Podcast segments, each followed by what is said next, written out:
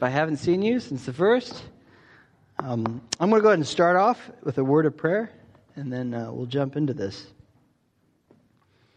Heavenly Father, God, we just come before you as a community, Lord, that is just um, eager to seek your presence, eager to be known by you, to experience you, to grow deeper in love with you. And Father, I pray this morning that we might be changed by your word.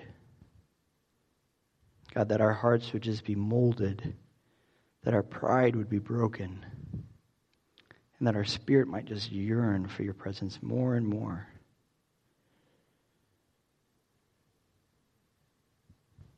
And Father, I ask that you interrupt uh, any agenda of mine, that, any, that you, you stop me from saying a word that isn't of you. That you interrupt my agenda, God, if my agenda is, is, does not align up with your purpose. So that only your word would be heard this morning. And Father, I ask that you just move in my heart, you just work in my heart, that you speak to me this morning, that that might overflow and it might overflow accurately into the, the lives and the hearts and the souls of each one of us here this morning. Father, we just invite your presence. We invite your miracles. We invite your voice. We invite your leading into this room this morning. pray these things in your name. Amen. So, uh, a lot of my younger life, I think specifically through my teenage years, uh, I had this internal struggle. It was kind of this internal struggle. Um, why I liked people, I liked being around people, I liked socializing with people. Um, I deep down believed I never really fit in with people. And part of that is because I just didn't think I was, quote, you know, cool enough.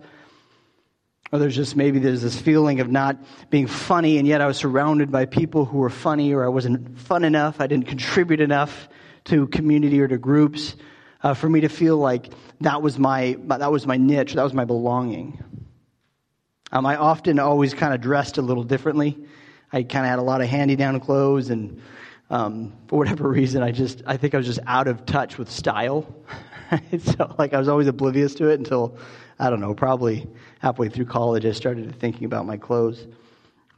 Um, but I felt like everyone else around me was connected but myself, and I was simply pretending.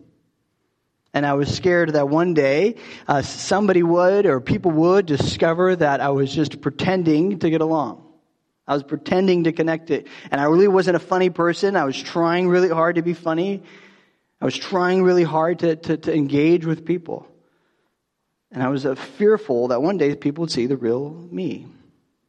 And that, that, that real me um, wasn't going to be good enough. Now, be honest, how many of you can relate to that? Maybe those early years. How many of you would relate to that experience? Right? I think it's a, it's a natural thing, especially in our younger years. Uh, there's like this real us that's scared to be seen or scared to be known. Uh, there's this guy I knew. Uh, I was like you know, a freshman in high school. He was like a senior in high school. He was a good, he wasn't really a good friend of mine, but we just were around a lot of the same groups a lot of the times. I went to the same youth group and stuff like that. Um, and he was just the center of attention. Just kind of this typical center of attention. Everyone liked him. Very charismatic, very funny, right? Just kind of entered a room and instantly drew the attention of people right? You can just kind of imagine this like high school setting and where that, that kind of a, a, a connection happens with a person where it just kind of has that, you know, leadership qualities, I suppose. Um, and I remember one, t- one time when we were in a youth group, we, we had a, a Bible study in which we were in the same study group together. And there was some times that we were going around in the circles and there were some confessions going on. And one of the things that he confessed is that he was terrified of people. He was absolutely terrified of people. And so he, he forced this like persona out. He forced his persona of let me, uh, let me pretend to be really funny. Let me be really outspoken. Right? Let me just be the center of attention uh, because in a way it felt like for him he was trying to distract what was really going on inside. And he was terrified of people. He was terrified of people knowing the real uh, uh him. And so all of his relationships were simply surface level. Um, living like that brings out a sense of shame in our life. There's a sense of shame that's going to develop and it's going to, it's going to uh, uh, overflow in our heart. It's just this shame of, of like us failing to fit in or us failing a certain kind of a standard. Um, one of the definitions of shame, or at least a definition that I, I want us to think about this morning is this. It's when we fail our own standards. Like we get shame is when we fail our own standards, right? Because we fail someone else's standard and it's not our standards, it's just like we don't care. But when it's something we believe this is important and we fail that, we experience shame. Right? We experience uh, shame when we fail uh, some kind of standard, right? We, we believe good people should do sh- such and such things. We believe that a good husband does this or a good wife does this. Honest people are this. Good employees do these kinds of things. Good citizens do these kinds of things. And so we have these standards. And when we fail those standards, uh, that's when we experience this like this kind of a shame, but it, it's something internal that we, that we hold on to. Right? Well, we have some kind of a standard and we don't hold up to it. We, we might expect other people to hold up to it. It's a standard we believe in, but we don't hold up to it. Right? That's where this sense of shame comes from. And the, the, the, the, truth is, is that shame is incredibly and incredibly destructive. It's an incredibly destructive thing for, the, for, for, for a heart, for a person, for a mind. Uh, shame brings out a sense of envy. It brings out uh, anger. It brings out bitterness. Oftentimes, shame brings out a sense of loneliness because it causes you to kind of withdraw people or at least become shallow with people. Often it brings out sadness and even depression. Right? Shame holds a heavy weight on a person's soul. And when we don't meet standards, when we don't meet our own standards, when we know we aren't good enough, uh, we, we develop this serious, unhealthy emotional reaction. Uh, shame is corrosive to our souls, it is destructive to our joy, and it's frustrating to our ambition. It is bad for emotional and intellectual well being. Uh, but it, it impacts our relationships. It impacts our relationships. Um, shame, as, as I alluded to before, it isolates us. We live with a sense of shame. We tend to withdraw ourselves from others. It's something that, that kind of prevents us. It kind of becomes a wall, a barrier that, that prevents us from really engaging or connecting with people we tend to be less healthy in how we connect with people. We tend to try to find kind of other, other, other non-honest means of connecting with people when we're living and dealing with this sense of shame. Like my friend in high school, when we fail, uh, when we feel like we fail our own standards, we place emotional guards that prohibit honesty. We tend to have surface level relationships with people. We don't want people to know what we're ashamed about. That's what shame does. Right? We don't want people to know the things we're ashamed about. So, what's the cure? Vulnerability. Vulnerability, this, this place of, I'm terrified that people might know. But I'll open those doors up, I'll make myself vulnerable. It, it, it releases those barriers that shame creates. Vulnerability is one of our greatest weapons against shame. Our willingness to be honest, to confess, to speak openly, to shed light into those things, those areas we feel like we failed, or the standards we feel like we haven't been able to keep up with. When we are honest, that we don't meet our own standards of goodness. There is, becomes room internally for us for healing and our hearts uh, to be able to connect and build a relationship. Uh, a couple years back, I remember was reading an article that, that spoke about how women specifically were naturally, um, or most often, or, or, more, sorry, not more often, but um, more commonly, women were, were naturally attuned to this kind of a human behavior in people. They're naturally kind of drawn to people who are more vulnerable. Um, it's been found that generally speak, speaking, that, that that was an attractive trait uh, uh, with, with, you know, women looking towards men. And I remember one of the things that it had shared is that uh, uh women, you know, subconsciously uh, would recognize that when a man is being more vulnerable, that he was more willing to let a partner into their life. So vulnerability uh, became a, a, a symbol right? A symbol that this is somebody who's really wanting to, to develop and engage in a relationship. Somebody who, who was not vulnerable, it was kind of closed off. That they were unwilling to or unable to connect at a deeper level. So women are kind of more naturally attuned to that. Uh, but vulnerability pierces through our self made emotional walls that we place up to protect our shame. Vulnerability just pierces right through that. But I want to go a step further, though, than this, this idea that, that we just need to be vulnerable uh, with ourselves or even with each other. Because vulnerability um, with people isn't capable of fixing our whole problem. Right? It is not capable of fixing our whole problem. Uh, when we fail standards, we fail our own standards, we fail, you know, larger standards. Uh, more has to be then, uh, more has to be done than us just getting over our failure, than us just forgiving ourselves. Um, I, am certain hum, humanity knows that deep, deep, deep down inside, we know more has to be done than us forgiving ourselves of our mistakes. If we fail a moral standard, it isn't enough uh, to just forgive ourselves. It isn't enough just for us to feel better about it. Right? If I, if I robbed a bank and I forgave myself, I'm not off the hook. Right? I robbed a bank and I, am not off the hook simply because I forgive myself. We know um, that there's, there's, there's some scales of justice that need to be dealt with.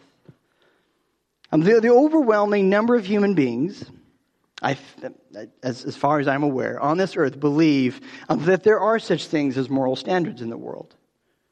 That there are real moral standards. There is such a thing as good and evil. Right? That there's such a thing as good and evil. That we, we believe uh, that there are standards, things like rape. We believe rape is wrong. Murder is wrong. Stealing is wrong. We believe there are things that are wrong. And it doesn't matter whether you, you think it or not, right? Because there are some people out there, some psychopaths out there that think murder is wrong, right? We know that there is a standard, a universal standard that says, no, it is wrong, regardless of whether or not you think it or not. That rape is wrong, regardless of what society might say about it. Stealing is wrong. And on the other hand, we believe that love is good. good. Justice is good. Honesty is good. Right? Most people believe that there are standards. We might disagree about what those standards are, but we believe that there are standards, there are moral standards. And in fact, the people I think that, that seem to reject that, reject it because, because of what it means. There are moral standards in the world. Uh, um, part of what that means is there, there, there must be a God. Right? Um, if you logically work it out, you find that it's very, very, very difficult to explain good and evil without God. It's very difficult to explain that. Right? Objective, what they would, philosophers and great thinkers, smarter people than myself, what they call objective moral laws exist only if there's a lawgiver. There's something out there that defines this standard of love, or at least gives us, um, gives us that standard of love. Um, in the movie Big Daddy, right, silly movie, Adam Sandler about a guy, you know, midlife guy who's immature. He adopts this uh, young kid. Un, well, I guess he doesn't adopt. He kind of has a kid thrown to, on him. Um, but there's a scene in which, you know, uh, this, this young boy, this five-year-old boy, is playing um, cards, and they're just pretending to play. But he's playing cards with a bunch of other grown men. And you can see all these grown men, they're carefully looking at the cards, calculating, trying to figure out what they have, what's going to be the, you know, what's the best move for them to take. And then the boy just kind of lays down his hand, and it's absolutely nothing. It's like a two, five, seven, jack and an ace, right? Nothing. And the boy just says, I win. And then all the, all the guys look at the cards and be like, what are you talking about? You have literally nothing. And then the boy says, so I win. And then, and then one of the guys is like, that's not how this game works. There's rules, right? There's standards here. But the boy is making up these, these rules as he goes. Right? He's playing this, uh, you know, I win game in which he defines the rules as he goes. Right? And concerning ethics, what's right and what's wrong, either we make up the rules as we go, or there are rules. And regardless of what we think or whether or not we like them or not, right, there, there are standards that are true. Right? Either, either we make it up as we go and there's no such thing as good and evil, or there is a moral law. There are standards. There is a lawgiver. And if there are moral laws, right, there is a lawgiver. Now, why is that important? Right, because it shows us there is a larger, I call cosmic standard, a universal standard. There's this larger cosmic justice out there. Right? It's not just about us feeling whether or not something is right and wrong, but there actually is something right and wrong. And what it also shows us is that there is a big judge. There's someone who is observing a life and observing and, assessing is this right or wrong? Is this good or is this evil? Right? It, it, it's bigger than us. It's bigger than our own impressions and our own assumptions. And so here's the thing: uh, we might uh, when or so when we fail those moral laws, when we uh, quote like miss the mark, right? Often a description of sin. When we miss a mark, when we when we fail from from good, when we fail from what is right, uh, we can't forgive or pardon ourselves of our own crimes. We don't have that right if there's this larger cosmic justice, if God is real and objective morality exists, we don't have the right to forgive ourselves of our own crimes. We have failed the standard of cosmic justice. Um, a rapist can't just forgive themselves. A murderers can't just forgive themselves. Thieves can't just forgive themselves. Liars, cheaters, haters, they can't just forgive themselves. Right? There, there's some scales of justice that need to be weighed out. And when we break that moral law, we become unable to forgive ourselves. We could try to make ourselves feel better about something, but deep down we know we've broken a moral we've broken this moral standard. Something bigger than me. I believe deep deep down inside human beings know that right? When we face with what's written on our heart, we are aware, we know that there are moral standards, there are things, and there are places in which we have failed. And regardless of whether or not we forgive ourselves, we know there's more that has to be done. Uh, when we understand that there is a moral law to this world, and we understand that there's a lawgiver who observes and knows, and we know that when we break that law, we're guilty. We're guilty. And we can't talk ourselves out of that guilt. We can't forgive ourselves because it's not our right to pardon our own guilt. Right, like the, the bank robber analogy. I mean, you can think of it. I'm driving down the road and I'm speeding and I get pulled over by a cop. The cop comes and says, What were you doing? I have to write you a ticket. And I say, Well, it's okay. I've forgiven myself. That's not going to work right? There's some standard of injustice. There's something more there. It's not about our own perceptions of how we feel, right? Being vulnerable allows us to engage in a relationship, but being vulnerable just with ourselves or with others doesn't fix our problem that we've failed standards of justice. And, and when we understand that the reality of sin, and I think this is something that we so often forget, we forget what sin is. We forget what sin is. And I think it's just because in churches, which is good, we talk so much about God's love, we talk so much about God's grace. Sometimes we forget uh, who we are without Jesus, who we are without the cross.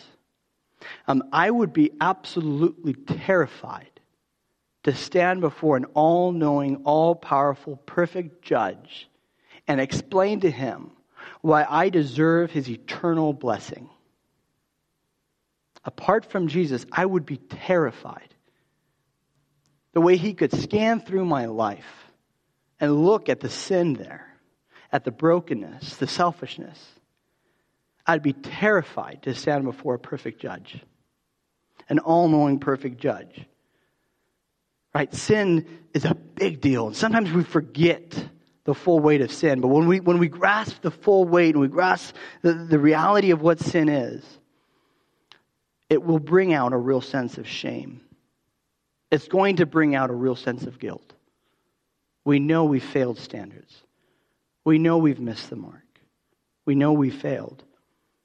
And the reality is, it is a shame and guilt we cannot overcome ourselves.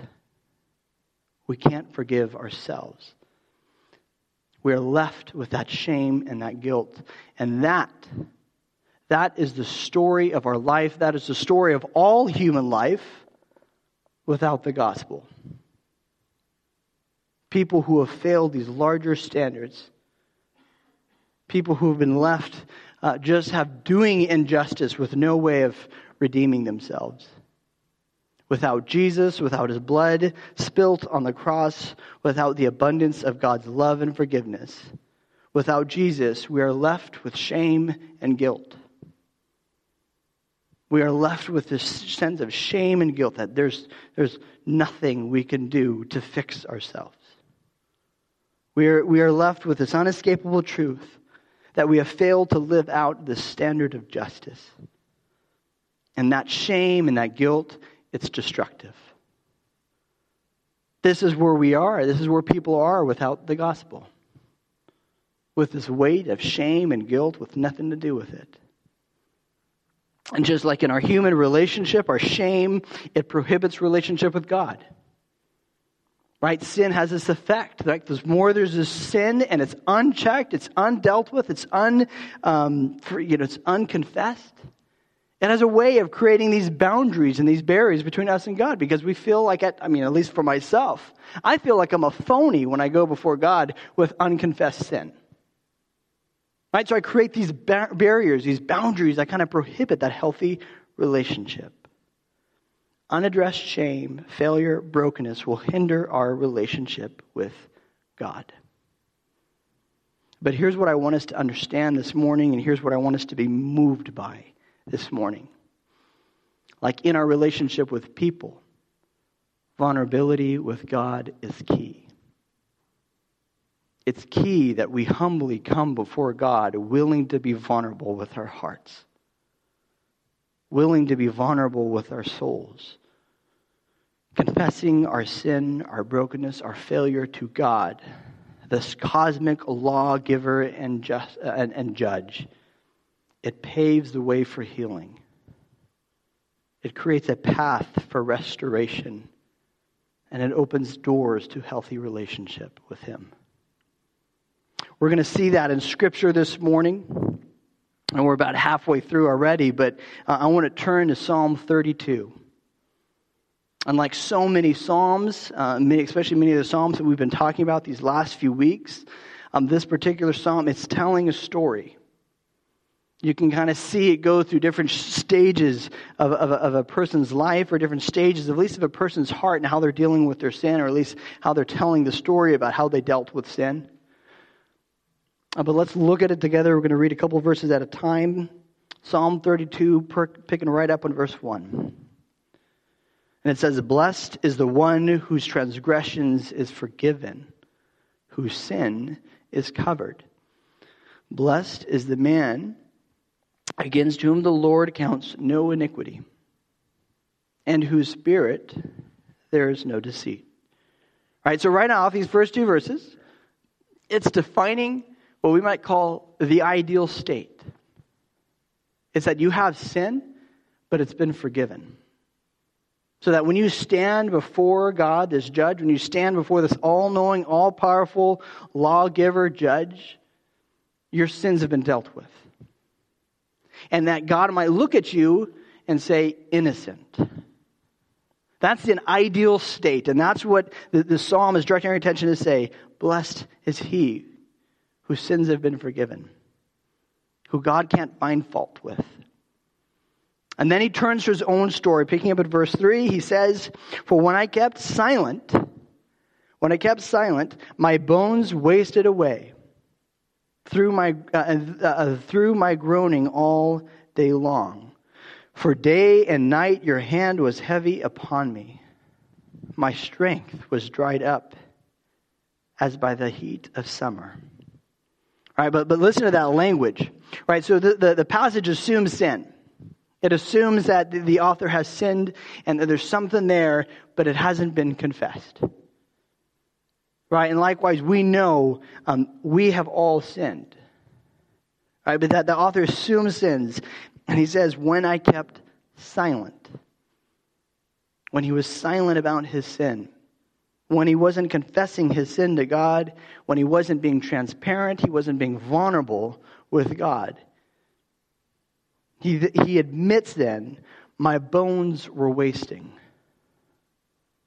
Like this internal pain, this the, the what keeps me up, what gives me, what keeps me, uh, um, you know, erected, what keeps me up, it's just withering away, dissolving away.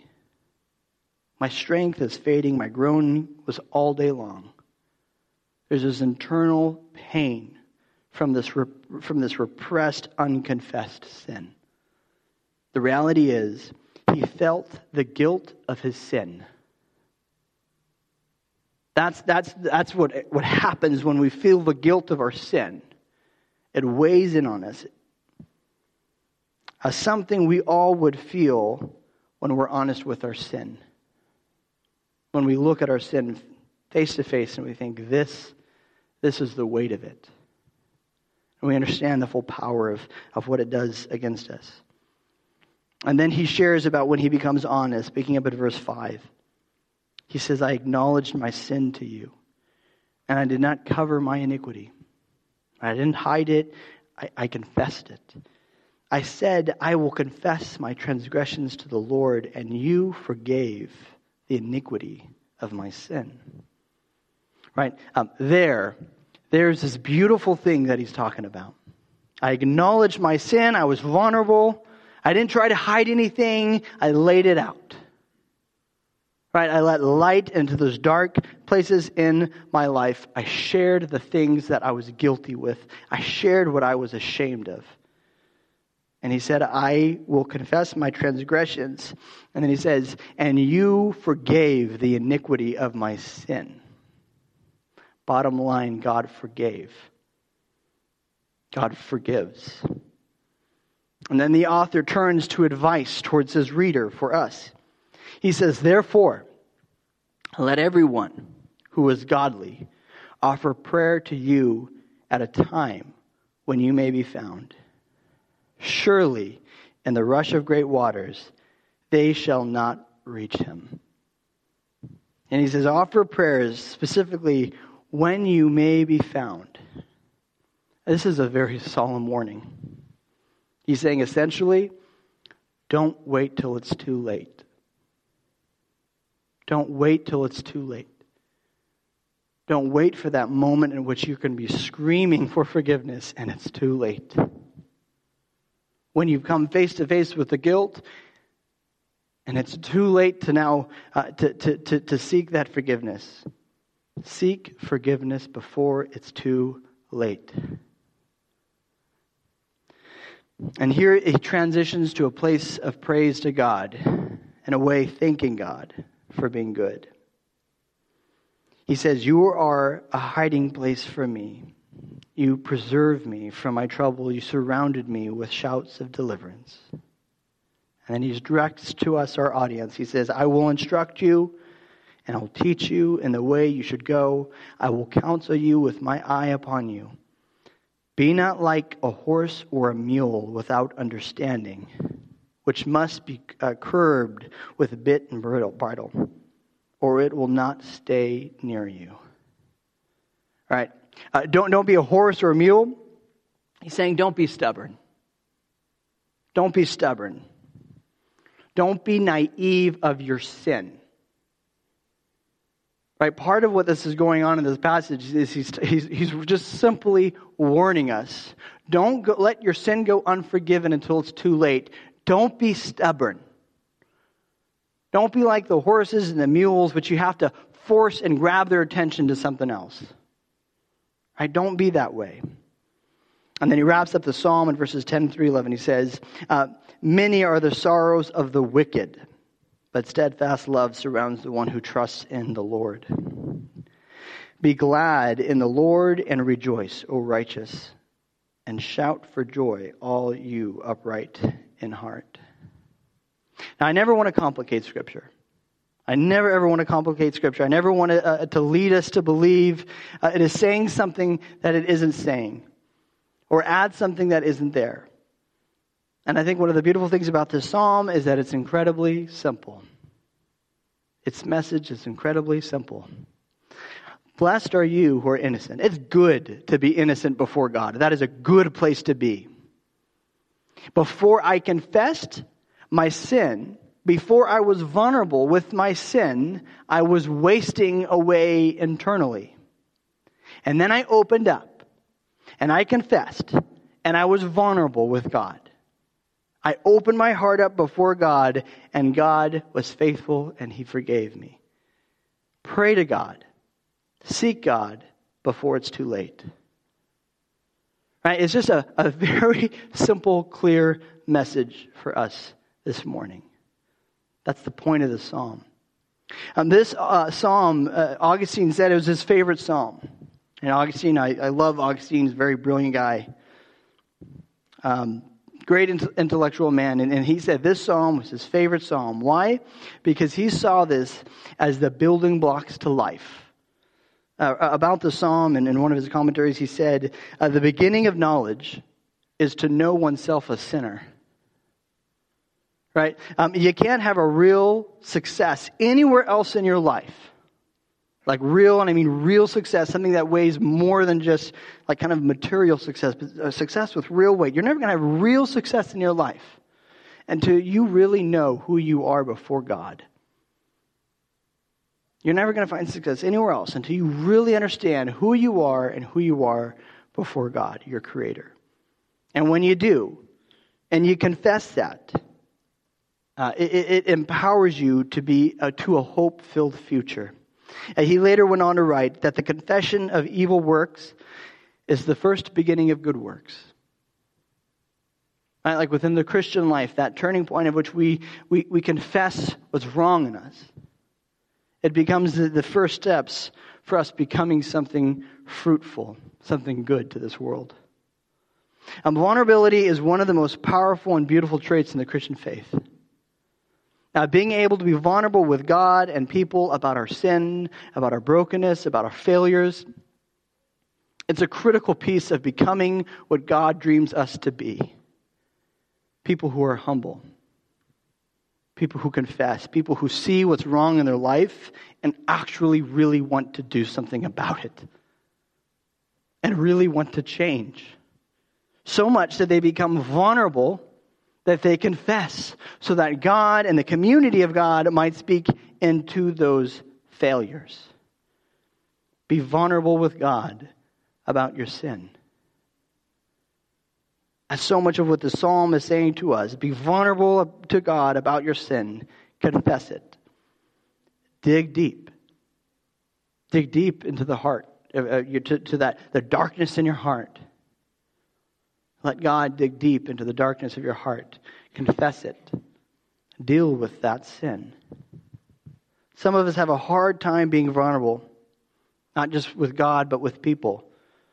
Uh, it, it, concerns me though, because some, I mean, some of us just have these barriers in which, you know, we, we always want to have these surface level conversations when we talk about sin. We don't actually want to talk about what's really wrong, what's, what the real sin is in our life. And it concerns me. Because if you aren't being vulnerable, um, I, I sincerely question whether or not you understand grace. And you understand what the nature of grace is, you understand what the gospel is. Right? If you can't be vulnerable about your brokenness, then it, then it might be because you fear God or others knowing the things you're shameful about. There's some shame in your life, and you fear what's going to happen if someone finds out. You fear what, what God might want to do with that stuff that you're shameful about. And that means at some level that you think your shame is worth something. You think those failures are actually worth something, that they contribute something to your actual worth. It means that you think your failure means something about what makes you valuable. That you're afraid of being vulnerable because you fear how that might impact how God or others view you. That if I, if I say too much, if I confess too much, people's views of me might change. God's view of me might change. Which means, ultimately means, you think your value comes from this image that you maintain. That people love me, they value me, they appreciate me, they think about me, they want to be around me because of this persona I have created. And I'm fearful to ever let people know too much because I'm, going to, I'm fearful of what that thing that I think makes me valuable is going to come crashing down. Do you follow that? If you're afraid of being vulnerable about your sin, it might be because you fear that others knowing your sin is going to impact your worth. That's going to make you worth less. It's going to make you less lovable, relatable. That isn't the gospel. In fact, I, I think it's the opposite of the gospel. The gospel says quite clearly your worth isn't about you. According to the gospel, your worth is not secured in you and how you're perceived or what you've done. Your worth is secured in God's perfect love for you. You are not valuable because of, of, because, because of who you are. You are valuable because of who values you. And I hate to, to break it to the egomaniacs in the room, but it's not about you. God's love for you is not about you. You are valuable because of who loves you. Right? Something is only as valuable as much as someone values it. I like the show Pawn Stars. Anyone watch the show Pawn Stars in here? I don't know if it's even still going around, but it was, it was kind of popular for a while. And that was about this a pawn shop in Las Vegas, and people would come into this pawn shop, and they would have all kinds of crazy stuff, and they would try to sell it and see how much it's worth. And so people would come in, and they'd have like you know some kind of a jewelry, and then be like, "Oh, you know, how much is this jewelry worth? It's a one of a kind piece." Right? And, and the guys will look at it and they'll either give them an honest answer or really, you know, just say, hey, it's, it's, it's not worth anything. Or they'll, or they'll tell them, it's, you know, it's worth. There's one episode in which the girl comes in and she's like, oh, I'm hoping to get this for $1,000. And the guy's like, uh, that's worth 50000 Right? Like, so it's not like they're just trying to scam them. Uh, but it's interesting. Uh, one of the things that you hear them say over and over and over again in the show is that something is only worth what someone is willing to pay for it right? Because some people come in and they think, oh, it's a one of a kind, or look how fancy this is, how beautiful it is. It must be worth thousands. And what they often find out, what, was, what these guys often say is, is like how rare it is has no impact on what it's worth. Right? One of the, I remember one of the one of the guys was like, you know, I have a rock in the back of my in, the, in my backyard. It's a one of a kind too, but nobody wants to pay two cents for it. Right? Being rare doesn't make something valuable doesn't, it doesn't establish something's value, right? Demand affects value. Desirability affects value. So if something's really desirable at a certain time, that's going to affect something's value. Now, now here is the point of the gospel. Jesus died on the cross for you. He collected the debt of all of your sin. Like we as human beings have been going around like with credit cards for sin and just swiping and swiping and swiping and swiping and accumulating and accumulating and accumulating this debt of sin. And on the cross, Jesus grabs all of that. Right? He re- retakes all of that. He, he paid the entire price. He collected the entire price of sin. Why? So you don't have to. So you might have relationship with him. But Jesus did not die on the cross because you were sinless, perfect, or worthy of his love. He didn't die on a cross because you were good enough. He died on the cross because he loves you. He died on the cross because he values you. He died on the cross because he wants relationship with you. So if something is worth what someone is willing to pay for it, and Jesus was willing to pay with his life for you. Jesus paid a whole great deal of grief for you. What does that say about your value? It says you are valuable. Not because of who you are, but because of who He is. That's the point of the gospel. That is the gospel. Right? And no image you can maintain is going to affect that. You are valuable because of who He is.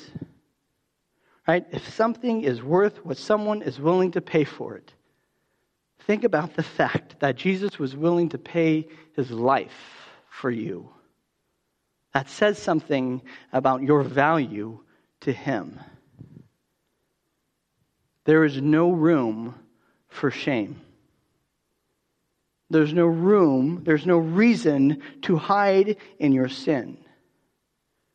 Jesus knows your sin, and he loves you regardless. He doesn't value you because you're good enough. He values you because he loves you. You're worth so much to him. You have every reason to trust him, every reason to be vulnerable with him.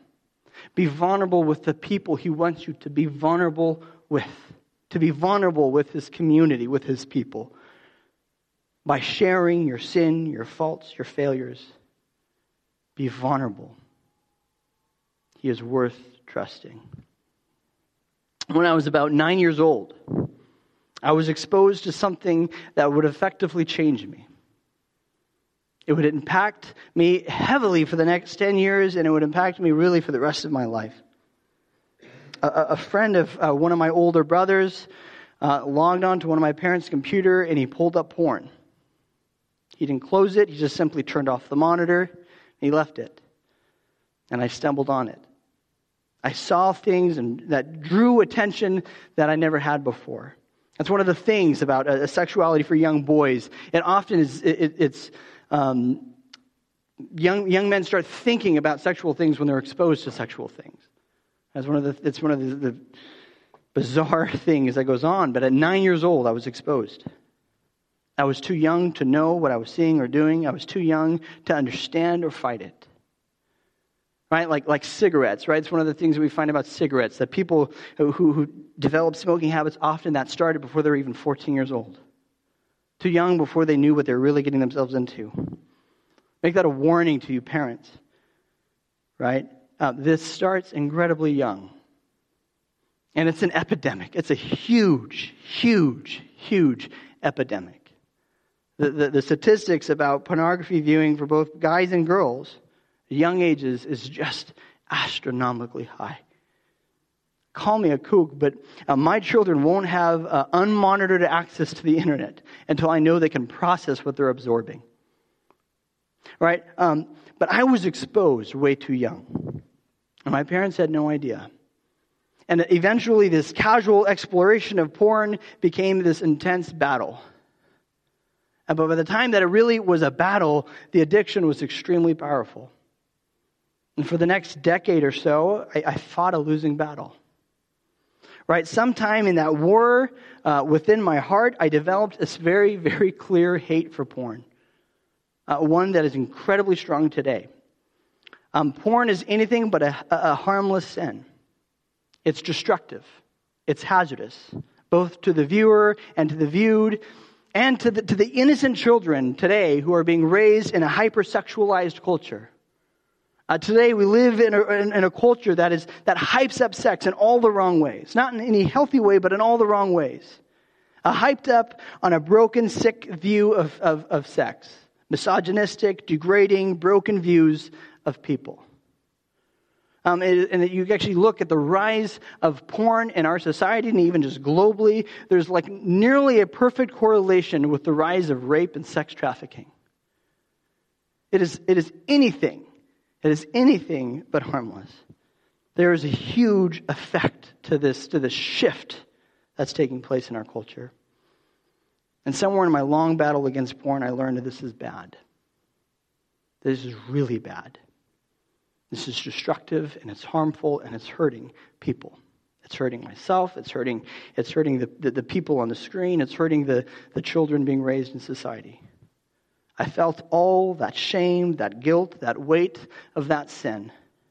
I was broken by that evilness in my heart.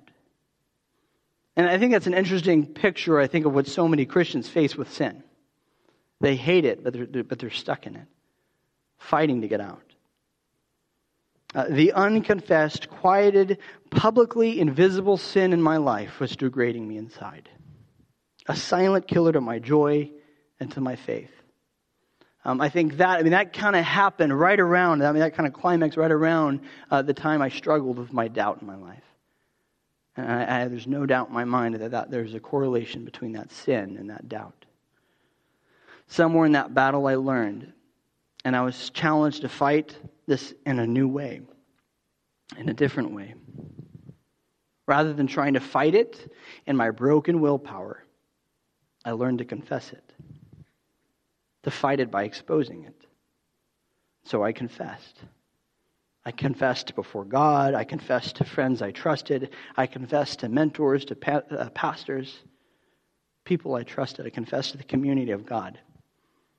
And I let the floodgates of truth unfold and I experienced, experienced something I had never experienced in that war before victory, freedom, healing. And the problem didn't simply disappear overnight, but it turns, turned the tide of war. I learned to be vulnerable with God. I learned to be vulnerable with God's people. And I experienced the healing the gospel brings. We are a community of love. We are a community that knows our brokenness, but knows it doesn't matter. At least it doesn't matter in our value and our weight to God. We are a community of people who have been moved by grace. Right? So be vulnerable, be real, and be honest. And let God, in His mighty power, work. Vulnerability begins. It begins to reveal, uh, sorry, it begins as reversal from destruction to restoration in our life. Right? Vulnerability begins a reversal from destruction to restoration. It has the power to heal our brokenness, to restore our relationships with God and people. And there is this beautiful promise within Scripture in confession, there is forgiveness. It's what we saw in the text, what we see in Psalms 32. I confessed, and you forgave. The price of your sin has already been paid. You simply accept it. We accept it by accepting Jesus' gift. Today we take communion. The first Sunday of the month, uh, we as a community, we, we gather, we take commun- uh, communion as a way of celebrating what Jesus did on the cross 2,000 years ago. Uh, we're not just celebrating, but also rem- remembering. And I challenge us specifically, too, to think about the weight of sin in this time as well. We, celebrate that He paid the debts of our failures. Part of what that means is that we understand our failures and we become honest with our failures, that we confess our failures. And we honor Jesus and we love him by confession, by communion, and by praise. Uh, today, I, challenge you to do something a little different, though, as the, um, as the bread and the juice is passed around. And I'm going to pray for us, but then the, the band's going to come up and the ushers are going to come up and they're going to distribute the elements. Um, but during that time, really confess your sin before God. Take, a, a, take time to be vulnerable with your sin before God. Right? Before, before we, we take communion, right? Um, be real about the weight of that sin. Right? Be vulnerable with God. Right? So to let that healing take place in your heart this morning. And then as we, as we take communion together, right, pin that shame to the cross. Pin the weight of that shame to the cross. And then we're going we're to eat the elements together, and then we'll return and joyfully celebrate that we are forgiven. You are forgiven. You are redeemed. By his wounds, you have been healed. Amen? Let's pray together. Father God, I just ask that you prepare our hearts that as we come and, and take these elements right now, God, as we take communion together, God, that there's something real and powerful that happens in our hearts, that happens in our souls. That we might just grasp what our sin means. But more importantly, God, that we might grasp what your love means. God, remind us that we are not valuable, we are not worthy because of what we have done. And your love for us isn't about us. But God, let us let us be able to trust, be able to rest in that assurance, Lord, that your love for us is secured in your perfection and not in our imperfection. And God, let us leave here today blessed because we know the iniquity of our sin has been forgiven. That we can stand in full confidence before you, innocent.